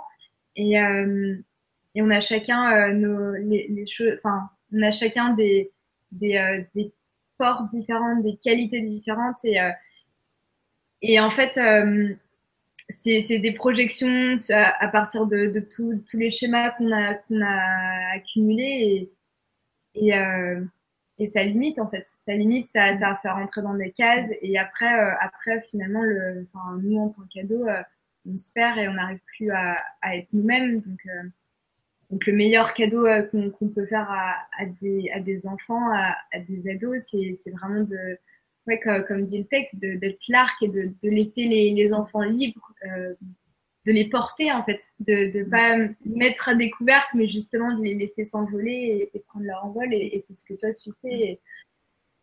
Et, je trouve ça, je trouve ça génial, magnifique. Oui, d'autant que, comme on l'a dit, il y a toujours ce fameux effet miroir qui fait que les enfants sont aussi là pour pointer du doigt aux parents les choses sur lesquelles ils ont besoin eux-mêmes d'évoluer. Euh, j'ai cité dans plusieurs émissions l'exemple de cette amie à moi qui était passionnée euh, euh, de méthodes euh, pédagogiques euh, alternatives, qui avait créé un blog euh, et, tout un réseau avec des infos sur les, les, les méthodes Montessori, Steiner, l'école à la maison et tout ça. Et en fait, son fils, arrivé à l'âge de la maternelle, lui dit je veux aller à l'école. Je veux aller à l'école publique avec mes copains. je veux pas faire l'école à la maison. Donc là aussi, en tant que parent, tu dis alors est-ce que j'écoute mes théories de parents ou est-ce que j'écoute mon enfant et le ressenti qu'il m'exprime? Et donc, elle a fait le choix euh, de mettre son fils à l'école publique puisque c'était sa demande. Euh, moi, je sais que je suis, j'ai des gros problèmes avec tous les trucs de, de, violence, de guerre, le fait de se battre. Et j'ai un fils qui adore euh, parler de la guerre, parler des armées, faire des combats avec ses jouets. Donc au début, ça me posait vraiment des problèmes. J'arrivais pas à jouer avec lui. Euh, et puis du coup, il y a un dialogue hein, qui s'est noué euh, autour de ça. Donc je lui ai expliqué pourquoi moi j'aimais pas, lui il m'a expliqué pourquoi il trouvait que c'était important euh, de savoir se défendre et de pas se laisser piétiner, etc. Euh, donc justement, il m'a fait évoluer par rapport à ces représentations que j'avais euh, de la violence. Mais là aussi, il faut être prêt en tant que parent à se remettre en question et comme tu dis, à accepter que l'enfant ne rentre pas dans le moule. De même que nous, on ne rentre pas dans notre moule de parent idéal, l'enfant fatalement, il va pas entrer dans, dans le moule d'enfant idéal qu'on voudrait qu'il soit. Et c'est son rôle. Moi, je pense que ça fait vraiment partie de son rôle. Ouais, c'est clair, c'est clair et c'est génial. C'est mm. ce qui crée à un moment donné aussi euh, l'alchimie, l'émulsion euh, et, la, et, et, la complicité quand on arrive justement à, à être à, l'écoute et puis à, à, respecter l'autre et à lui permettre d'être d'être lui-même, quoi, finalement. Et c'est pour ça, puisque tu parles d'alchimie et d'émulsion, euh, je pense aux, parents qui nous écoutent peut-être et, qui se désolent d'avoir des conflits avec leurs enfants ou leurs ados. Euh, bah, en fait, quand il y a émulsion, quand il y a alchimie, il y a euh, réaction chimique. Donc forcément, il y a un moment où ça peut être un peu explosif. Ça ne veut pas dire que la relation est mauvaise. Ça veut dire que chacun, vous êtes en train de travailler sur des, des, des, des endroits, des croyances où ça frotte parce que vous n'avez pas le même système de référence et que vous êtes en train d'évoluer. Donc c'est pas forcément, euh, pour moi, le signe que votre relation est dysfonctionnelle. Euh, ça veut dire qu'il y a quelque chose qui pose question. Euh, et sur quoi il faut se pencher. Et ça aussi, je pense que c'est important de le dire parce qu'il y a tellement de parents qui, qui, vivent mal euh, le fait, comme tu disais, en particulier à l'adolescence, de plus avoir cette complicité un peu fusionnelle qu'on peut avoir euh, avec l'enfant plus petit, d'avoir l'impression que l'enfant leur échappe, qu'il est tout le temps dressé contre eux. Euh, alors qu'en fait, c'est pas c'est pas forcément ça qui est en train de se jouer. C'est c'est pas que l'ado euh, cesse d'aimer son parent. Je pense que euh, Roxane en est un super exemple parce que quand on voit comment elle te regarde, même même sans qu'elle dise rien, enfin moi je le sens quoi qu'il y a un, amour fou entre vous deux. Et bon, évidemment, vous n'êtes pas en train de vous, vous disputer, mais j'imagine que ça arrive aussi d'ailleurs que vous ayez encore des moments avec des frictions. Et ce qui est important, c'est justement de pouvoir poser des mots là-dessus et, dire, bah non, je suis pas d'accord, j'ai un autre point de vue, euh, et savoir que cet autre point de vue euh, va être entendu, pas forcément validé, mais qu'en tout cas, euh, on a le droit de l'exprimer. Ouais, et puis il y, a aussi l'écoute aussi qui est super importante parce que, ouais, parce que même dans les conflits, quand les conflits, ça sert à c'est quand c'est quelque chose qui va pas, donc c'est chouette parce que c'est un, un, moyen de, de, régler quelque chose et mm. de parler de chacun de nos ressentis, de, de qu'est-ce qu'on, qu'est-ce qui bloque, qu'est-ce qui s'est passé, qu'est-ce qui nous dérange. Et, euh, et c'est là que y a, enfin, c'est important de, de, de s'écouter. Et, et nous, finalement, on arrive vachement bien à, à on n'a pas des gros conflits parce qu'on arrive à euh, avant, avant que ça pète, euh, de à s'écouter, dire, euh, dire les choses et, hum, et vraiment s'écouter en, tu vois, en, en regardant l'autre, en, comprenant ce qu'il ce dit, en comprenant son ressenti, en étant dans l'empathie. Donc c'est aussi comme ça qu'on. Et puis il faut pas oublier. Ah pardon, je pensais que tu avais terminé. Vas-y. Non, mais c'est bon. Bah, je voulais juste ajouter, il faut pas oublier qu'il y a aussi le décalage de génération, que le parent, il a grandi dans un monde avec certains repères, que l'ado, lui, grandit dans un autre monde avec d'autres repères que le parent ne comprend pas forcément. Euh, et que c'est aussi justement un peu sa, sa, sa, responsabilité et sa difficulté d'ado d'expliquer à son parent que euh, voilà ce qui était bien de son temps euh, c'est pas forcément euh, ce qui le branche lui ouais, exactement l'importance d'écouter et de et de comprendre le monde de l'autre finalement. Est-ce, tiens, est-ce que vous avez un exemple concret de, de situation où ça s'est présenté entre vous, où vous vous étiez pas sur le même euh, référentiel, où ça aurait pu tourner au conflit et où vous avez réussi à en parler et à trouver euh, un accord à l'amiable, je vais dire? J'avais pas une situation ou, une thématique en particulier de de, de conflit, mais euh, je voulais juste donner l'exemple de, de, Roxane en fait qui ose des fois me dire, voilà quand elle me dit but en blanc, maman, là, tu m'as pas écouté. Enfin voilà, mais, mais elle, elle, ose, elle ose le dire maintenant alors qu'elle n'osait pas le dire. Et, et, bon, les premières fois où elle l'a fait, euh, je me dis merde. Carton rouge. et là, tu te dis ouh. Et, euh, et en fait, maintenant, j'apprécie et, et je, je, la remercie. Je lui dis bah ok, merci, merci de me le dire parce que je m'en étais pas rendu compte quoi. Et, et, ça, quand on arrive à ce niveau de, d'écoute et, et, d'échange, c'est génial parce que, parce que mm. voilà, elle ose me le dire. Euh, et, et, et, je, et je l'accepte, et je l'accepte, je le reçois mm. sans m'énerver en me disant ouais, euh, bon voilà. Euh, euh. parce que voilà, ça peut vite partir, ça peut vite partir en, en, en vrille. Mais parce que juste sur un tout petit truc comme ça, un, une ado qui se sent pas écoutée, qui va clac à un moment donné, elle va, elle va euh, il ou elle va se renfrogner, euh, euh, se, se, replier sur elle-même lui-même, et puis, puis ça, ça, peut monter, ça peut monter dans les tours, quoi, quelque part. Donc rien que ça, claque des petites choses, la, base de l'écoute.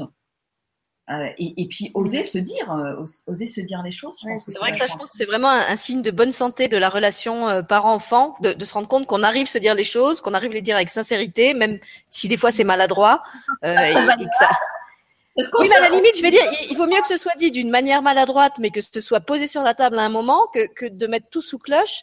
Euh, moi, je repense, euh, par exemple, à toutes les émissions qu'on a faites sur le harcèlement scolaire avec euh, ces ados qui vivent des choses dramatiques à l'école et qui n'osent pas en parler à leurs parents et qui, du coup, se, se, se referment encore plus sur eux-mêmes, sur leur douleur, au point quelquefois même de, de, de, se mutiler ou de se suicider.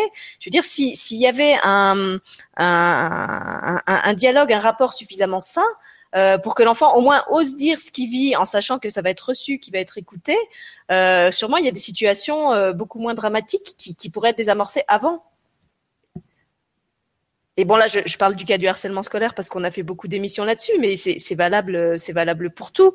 Euh, je pense qu'effectivement, quand un enfant euh, a le courage à dire à, son parent, il y a ça ou ça qui va pas, euh, moi je le prends vraiment comme une fierté, même si, comme tu l'as dit Virginie, il y a des fois où ça fait pas plaisir. Euh, le fait que mon fils il, il ose me dire certaines choses, euh, qui vit ou qui lui plaisent pas, euh, je me dis bon bah ok. D'abord il a raison d'en parler et ensuite ça montre qu'il me fait suffisamment confiance euh, pour oser me parler de, de, ce qui te tracasse ou ce qui te dérange. Euh, et c'est aussi comme ça qu'on avance. Ah, parce que si tout, euh, si on si on dit pas les choses, de un c'est des choses qui restent à l'intérieur qui sortent pas donc après bah on les accumule on les accumule et enfin, bah, ça, ça peut aller très loin quoi après et, à un moment donné, ça peut péter. Ça peut péter aussi. Et ouais, c'est ça, c'est, on accumule et au bout d'un moment, c'est obligé de sortir. Donc euh, là, par contre, euh, quand on s'énerve, après, bah, ça, ça peut aller loin.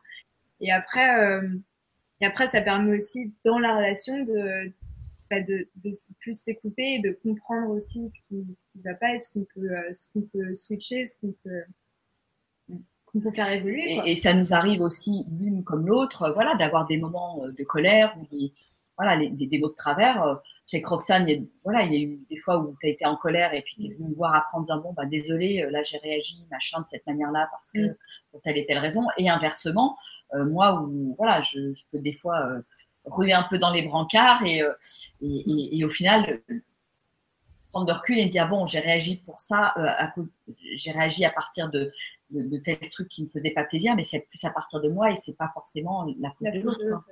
Mais ça aussi, je trouve que c'est, tu vois, c'est bien qu'on en parle, d'arriver à, à dire avec son enfant, il y a de la colère, mais ça veut pas dire qu'on s'aime pas. C'est une émotion qui sort, parce que justement, il y a aussi tellement de familles où quand il y en a un des deux, que ce soit le parent ou l'enfant qui se met en colère, il y a cette espèce de culpabilité qui tout de suite revient mettre le couvercle là-dessus.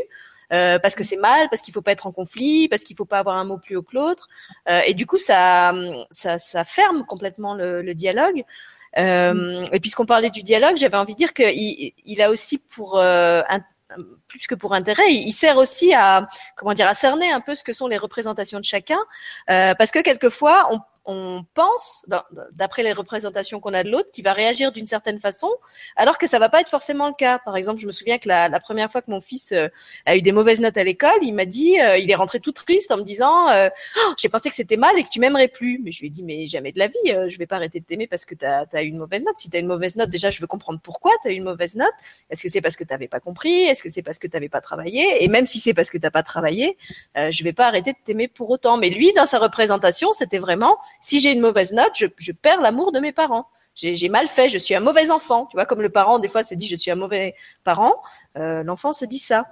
Donc, si justement l'enfant sait qu'il peut, ou l'ado hein, sait qu'il peut euh, exprimer les choses et qu'il va pas être rejeté pour autant, et que même s'il y a de la colère qui sort, et eh ben c'est pas grave, on va la laisser sortir et, on va en reparler calmement après.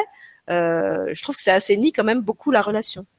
Ah, c'est hyper sain de, de se mettre en colère c'est des fois on a l'impression que oui c'est faut, faut, faut pas faut pas être en conflit machin mais mais en fait euh, c'est c'est bien parce que ça permet de, de mettre les points sur les i de se positionner de de sortir les choses qui euh, qui vont pas et euh, et de faire bouger les choses quoi. Mm. Ouais, de faire et effectivement, souvent, les gens qui sont incapables de se mettre en colère parce qu'on a trop réprimé leur, leur colère euh, dans, dans l'enfance ou qu'il a un schéma comme ça, c'est des gens qui vont se laisser complètement envahir, euh, manger leur territoire, euh, qui vont se retrouver justement souvent dans des situations de victimes parce qu'ils n'osent pas dire non et, et, poser leurs leurs limites.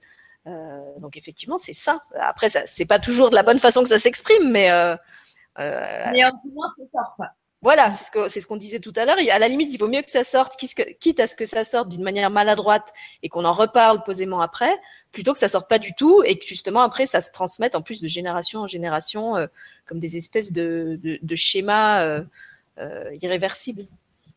après, on n'est pas obligé de déverser la colère sur l'autre non plus, quoi. Oui, ça peut Parce que c'est surtout, c'est surtout ça qui, qui est destructeur. C'est vrai. Chez, nous, on a un, truc pour ça. On a des, ballons gonflables et quand on est bien énervé les deux, on tape dans les ballons. en, imaginant que c'est la, la, personne ou la situation euh, qui nous enquiquine. Euh, voilà, en fait, on a nos, ballons de baudruche et on, tape dans les, les, ballons de baudruche, ça nous défoule bien. Et puis, au bout d'un, en plus, au bout d'un moment, on commence à rigoler. Et quand on commence à rigoler, on sait que c'est gagné et, et qu'on va pouvoir commencer à en parler un peu plus calmement bah, on a besoin d'évacuer, d'évacuer par le corps et ça c'est génial, c'est une super technique. Hein. Alors, donc on en était à trois clés. On va peut-être les rappeler parce qu'on a, on a beaucoup. Euh... Quatrième, mais on en a déjà un petit peu parlé. Donc la quatrième, c'est, c'est vraiment euh, comment euh, justement je me prends en main pour devenir euh, soit une maman inspirante, soit une ado inspirante, parce que parce que Roxane m'inspire aussi et je tenais vraiment à, à, le dire de par la manière dont elle euh, elle, elle, réagit maintenant dans les situations, etc. Et, c'est vraiment, je pense, on est arrivé à un stade de quelque part d'inspiration réciproque. Et ça, c'est génial parce qu'il y a, y a une vraie magie euh, qui s'installe. Et donc là, moi, le message que je voulais faire passer plus euh, au niveau des, mamans, c'est c'est quelque part bah, les masques, quoi. C'est oser. oser être vous-même, oser suivre votre cœur, vos, vos rêves, pleinement épanoui euh, pour que euh, justement euh, vous puissiez inspirer pleinement vos enfants. Quoi, hein. on, en revient, on en revient à, ce qu'on disait tout à l'heure. Mm. Et, c'est vraiment là-dessus, moi, que je, que je guide, que je guide les, bon, les, les, femmes qui sont souvent des, souvent des mamans à euh, euh, voilà à travers mes séminaires ou mes formations en ligne à, leur apprendre justement à se reconnecter à ça à leur apprendre à, à oser être elles-mêmes et, et, à, à, tomber les masques finalement. Pour, pour vraiment rayonner et rayonner pour euh, bah pour elles d'abord et puis et puis pour, pour leur entourage. Mmh.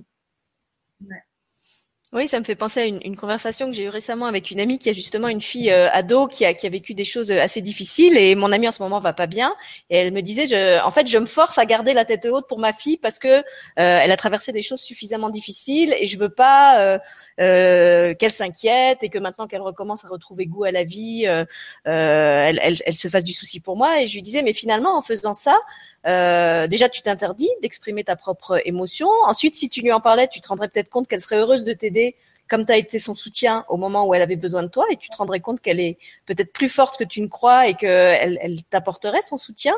Et surtout pour moi, euh, en faisant ça, tu, lui donnes inconsciemment le message que être un adulte, ça veut dire euh, mentir sur ses émotions. Est-ce que c'est vraiment ça le modèle que tu as envie de donner à ta fille? Euh, Qu'être un adulte, c'est ne pas parler avec vérité, avec sincérité de ce que tu ressens, ce qui du coup va l'inciter à faire pareil je pense que ce qui est important en tant que maman, c'est vraiment de se dire, voilà, prendre soin de son, euh, énergie, euh, euh, voilà, d'être quand, on, se prend vraiment en main et quand on prend vraiment sa vie en main, c'est voilà, met ou on remet de l'enthousiasme dans sa vie et, après c'est quelque chose de la joie et après euh, c'est voilà on, vit là-dedans ça devient la normalité plutôt que d'être dans le comme on disait tout à l'heure dans la victimisation euh, dans le la culpabilité dans la peur ou, dans des choses comme ça c'est mm. comment euh, voilà en tant que maman je me mets ou je me remets dans une spirale positive qui va finalement entraîner entraîner positivement toutes les personnes qui qui, l'entoure. Quoi. Oui, parce qu'en plus, peut-être que si elle osait justement exprimer ce mal-être, une fois qu'elle l'aurait posé, elle pourrait, comme tu disais, euh, réamorcer la spirale positive, alors que comme là, elle met un couvercle dessus, pour l'instant, elle, euh, l'émotion est pas sortie, donc elle continue à, à tourner en boucle. Et puis on parlait tout à l'heure justement de cette représentation euh, un peu triste que l'adulte peut donner à l'ado en lui donnant envie de ne pas être un de ne pas être un, un, adulte plus tard. Je pense que si on inconsciemment on envoie à un enfant ou un ado l'idée qu'être un adulte, ça veut dire être une espèce de warrior qui jamais n'a droit de faiblir, jamais n'a droit euh, à une émotion, jamais n'a droit à une colère, jamais n'a droit à une tristesse. En plus de tout ce qu'on lui donne déjà comme modèle négatif, on lui met une espèce de pression. Euh, en plus, où, à cette époque où lui, en tant qu'ado, il est, il est bouleversé de partout, il a plein d'émotions.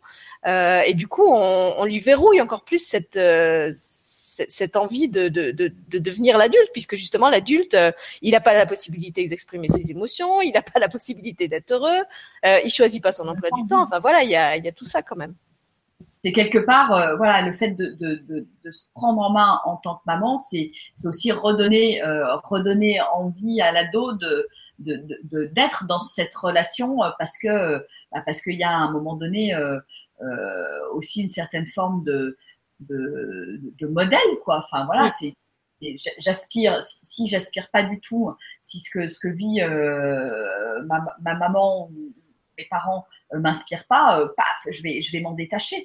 Et au contraire, s'il si y, a, y a de l'aspiration à, euh, bah, il va y avoir des interrogations, il va y avoir de l'échange, il va y avoir du dialogue.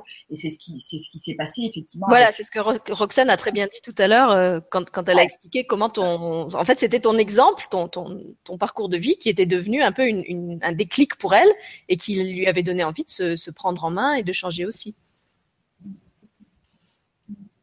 Alors, bah, écoute, je te propose de nous donner la dernière clé, puisqu'on en était à quatre, parce que je vois qu'ils sont en train de poster plein de choses sur le chat et qu'on a déjà bien parlé, toutes les trois. Alors, vas-y. Donc, euh, la, dernière clé euh, qu'on voulait partager, c'est euh, vraiment l'environnement. comment, je dirais, bien s'entourer pour, bah, quand on traverse des situations qui, qui, peuvent être un peu compliquées. là encore, c'est pas une fatalité.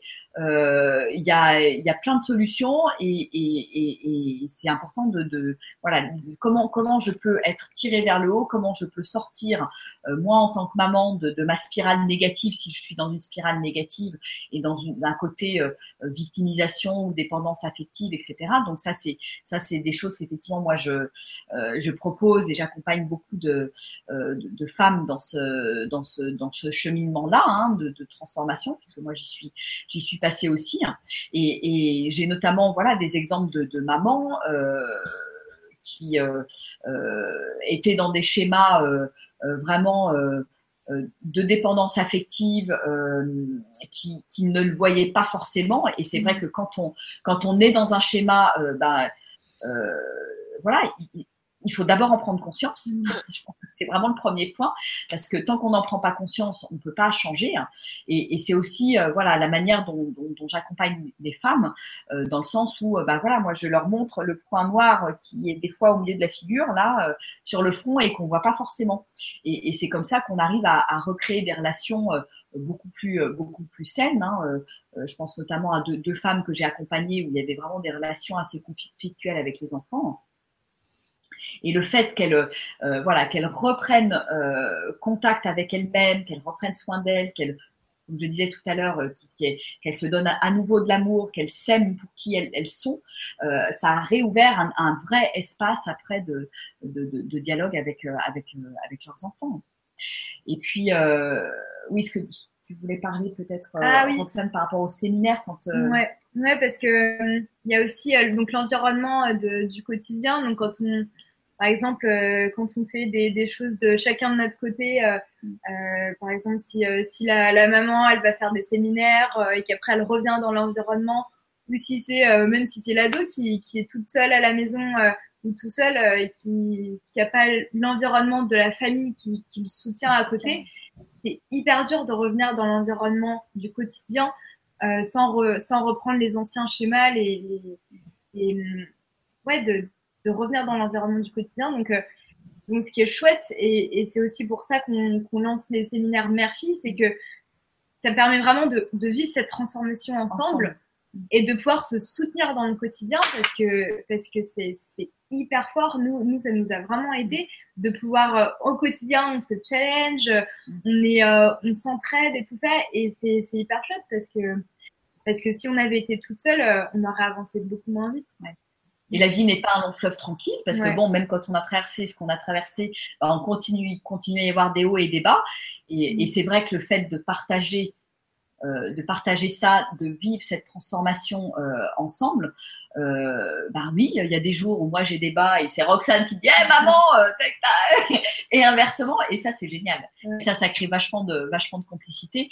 Et c'est vrai que c'est quelque chose qu'on a qui a été vraiment fort bah, quand on a fait le, séminaire mère-fille, où euh, elles se sont vraiment rendues compte, hein, Laura et Virginie, euh, que bah, en rentrant à la maison, elles allaient vraiment pouvoir se soutenir.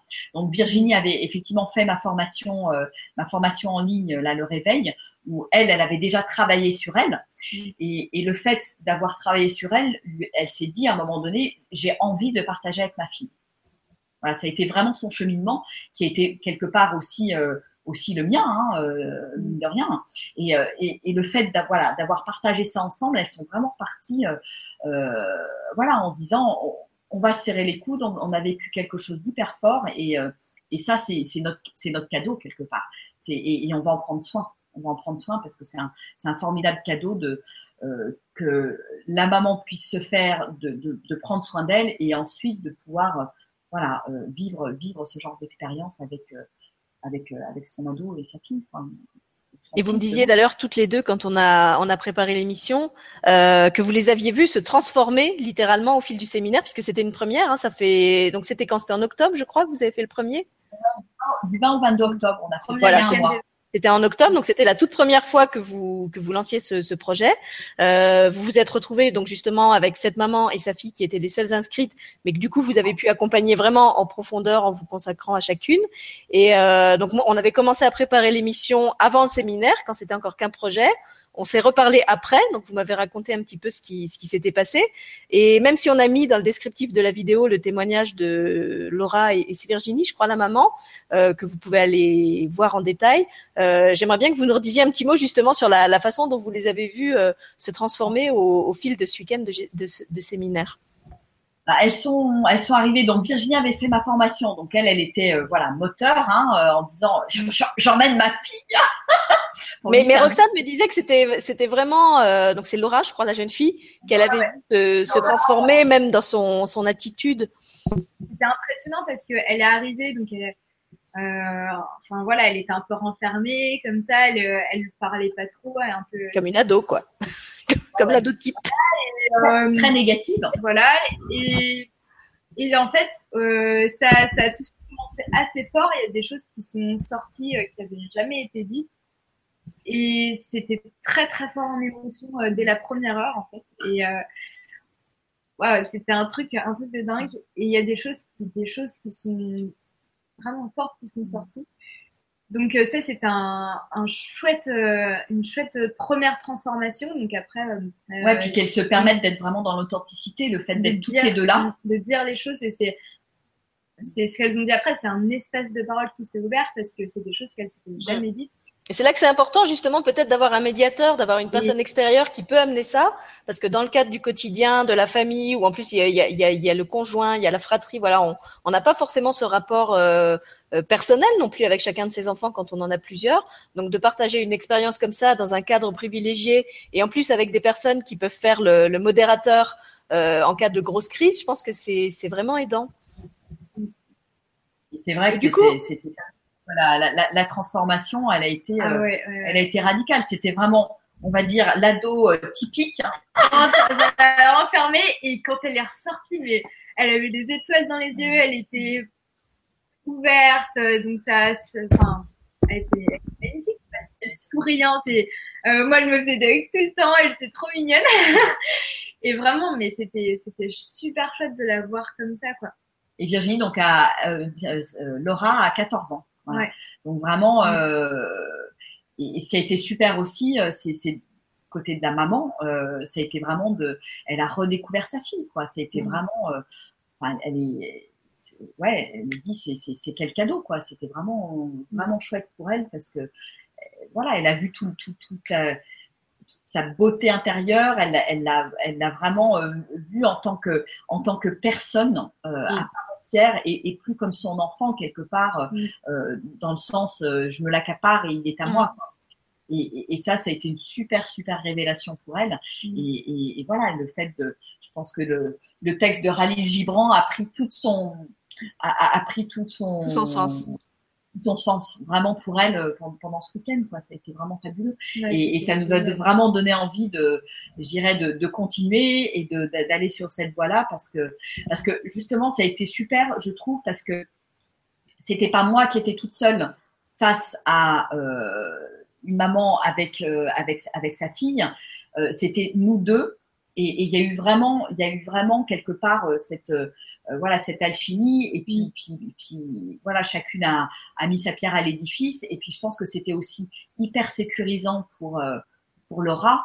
Euh, bah, mm. qui est quelqu'un quelque part de, de, très proche en termes en termes d'âge. Mm. Et puis et puis voilà, elle a vu aussi euh, Roxane, la manière dont elle dont elle était, dont elle son énergie, etc. Et je pense que c'était aussi hyper inspirant pour elle parce que elle s'est pense qu'à un moment donné, elle s'est dit, euh, euh, oui, mais mince, euh, enfin voilà, moi aussi, moi aussi, j'ai envie d'être comme ça.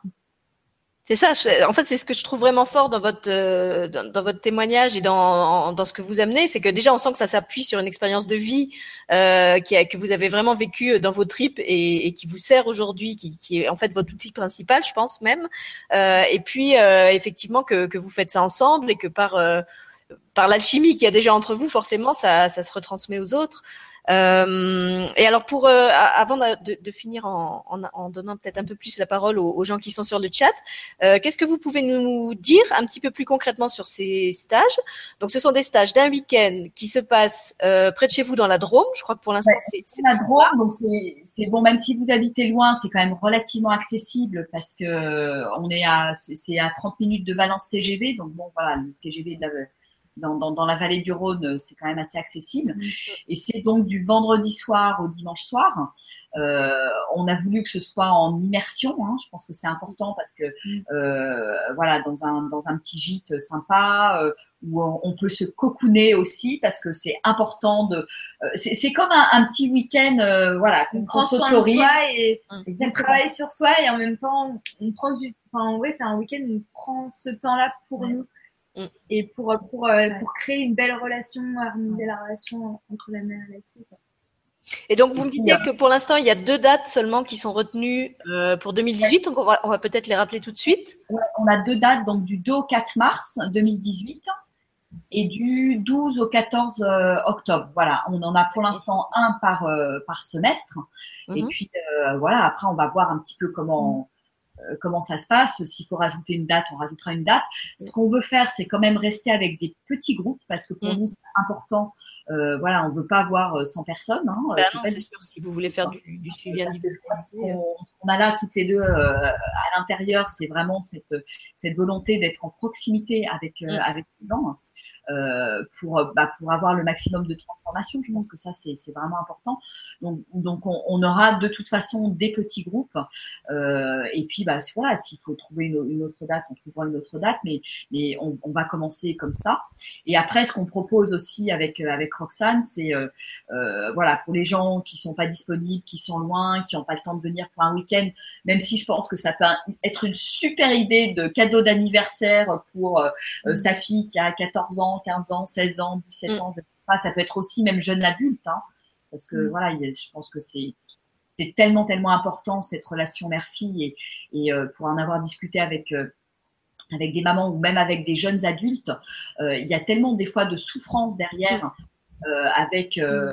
Euh, voilà, des, des, des, choses après qu'on va qu'on va trimballer comme des casseroles pendant 10 ans, 15 ans, 20 ans. Euh, c'est voilà, c'est juste un, un, super super cadeau de, de, de pouvoir mettre les choses à plat. Euh, voilà. Dès, dès, leur plus jeune âge, je dirais, euh, et, et, de pouvoir créer cette complicité, cette relation chouette euh, parce que voilà, là encore, euh, comme je disais tout à l'heure, ça n'a pas toujours été comme ça, quoi. Mm. Donc, euh, donc, donc, ces clés-là, on les a trouvées et, et, et je pense que c'est important de venir de les expérimenter et de les implémenter dans sa vie et dans son quotidien, de pas rester juste à, au stade de j'écoute une émission ou je lis un livre, mais je mets rien en place dans ma vie, quoi. Mm. Donc on est plutôt des euh, des, des, des, femmes d'action avec Roxane. On, on, aime bien mettre les gens dans l'action, dans l'expérience, et pour pour que vraiment euh, les gens repartent avec des choses très concrètes à mettre en place dans leur, dans leur quotidien, des engagements, des, des choses euh, du sonnant et, et trébuchant. Quoi. Oui, c'est ce que c'est ce que j'allais demander en fait. Est-ce que dans ces week-ends, donc vous suivez un, un programme euh, même approximatif, c'est-à-dire vous savez à peu près euh, telle demi-journée ce, ce, que vous voulez aborder avec les gens. Euh, et puis au niveau de l'emploi du temps, comment ça se passe? Est-ce que vous êtes tout le temps tout le monde ensemble ou est-ce qu'il y a des moments où les ados sont entre eux et les parents entre eux aussi? Peut-être qu'ils ont besoin de faire leur, leur propre débrief euh, euh, entre ados et entre adultes, je sais pas. Comment ça se déroule en fait concrètement? On verra parce qu'en fait, vu que la première fois, elles étaient que toutes les deux, là on, a, on était tout le temps ensemble. Mais moi, je pense que ça peut être intéressant de, de, euh, de, de, faire, de faire des choses séparément et, et, euh, et c'est un très. Enfin, c'est ce qui va aussi faire la force de ce, mm. de ce type de week-end, c'est qu'il y aura à la fois euh, un espace de parole mm. Un espace de parole euh, avec les mamans et puis ensemble. Qu'est-ce qu'on crée, qu'est-ce qu'on co-crée ensemble. Et pour moi, ces, ces week-ends-là sont vraiment des espaces de co-création parce que euh, euh, voilà, il y a une trame, oui, il y a une trame, mais, on fait avec ce qui, ce qui est là, avec est là dans l'instant présent avec les personnes qui sont là. Et je pense que c'est cette capacité qu'on a justement à, à s'adapter à, à, ce, qui est, là. Euh, c'est absolument pas rigide et, et au contraire, euh, voilà, c'est quand il y a quelque chose qui sort, euh, bah voilà, le coaching, il, il, est là, il est immédiat. Parce mm. que, parce que c'est quand le problème il sort, il, bah, il doit être réglé tout de suite, quoi. Tout de suite, quoi. Et donc, souhaite, qu'on souhaite proposer, euh, proposer ces week-ends. Quoi. Et après, euh, des outils particuliers, c'est-à-dire de la, de la méditation, de l'EFT, euh, je sais pas. je sais pas. Alors moi, j'utilise un certain nombre de, un, un, certain nombre de, c'est un, mélange. Hein. C'est un mélange de, de, différentes techniques mm. que moi j'utilise aussi pour accompagner euh, les femmes. Euh, mm et puis euh, et puis bah, il y a plein de choses en fait c'est quoi et puis c'est euh, c'est pas euh, juste on va parler c'est on va vraiment faire des exercices implémenter les choses et et puis c'est fun aussi on va faire plein de choses on va bouger rigoler enfin voilà ça je pense que c'est important, de le dire c'est pas un truc, c'est pas un truc chiant. Ah, ça, c'est pas un. On peut parler comme chez un psychologue. Il euh, y, a, y, a, y, a, vraiment euh, des moments où on s'amuse. Euh, des moments où on s'amuse. Ah oui, oui, c'est c'est pas, c'est vraiment pour, ouais, pour se libérer en fait, pour se libérer aussi. Donc, on a vraiment fait, ouais, ouais, on a vraiment, fait, on a fait les folles. On a, fait, les folles, aussi, ouais. ouais. C'était un truc entre filles aussi, donc c'est aussi sympa comme ambiance, donc Je vais, je vais vous laisser développer justement comment vous avez fait l'école parce qu'il y a un écho. Donc, je vais sortir du hangout pendant que vous parlez et je reviens. Hein, ne vous inquiétez pas. Parce que pour les gens qui écoutent, ça va être agréable pour moi aussi. Voilà. Donc, si vous voulez raconter comment vous avez fait l'école, ah, d'accord. Donc, on a fait les folles. Ben, on a beaucoup, euh, on a beaucoup dansé, on a beaucoup ri, on a, on est allé se balader dans la nature, on a fait des jeux dans la nature. Enfin voilà, c'est. On a créé des choses aussi. Euh, des choses ensemble, ouais.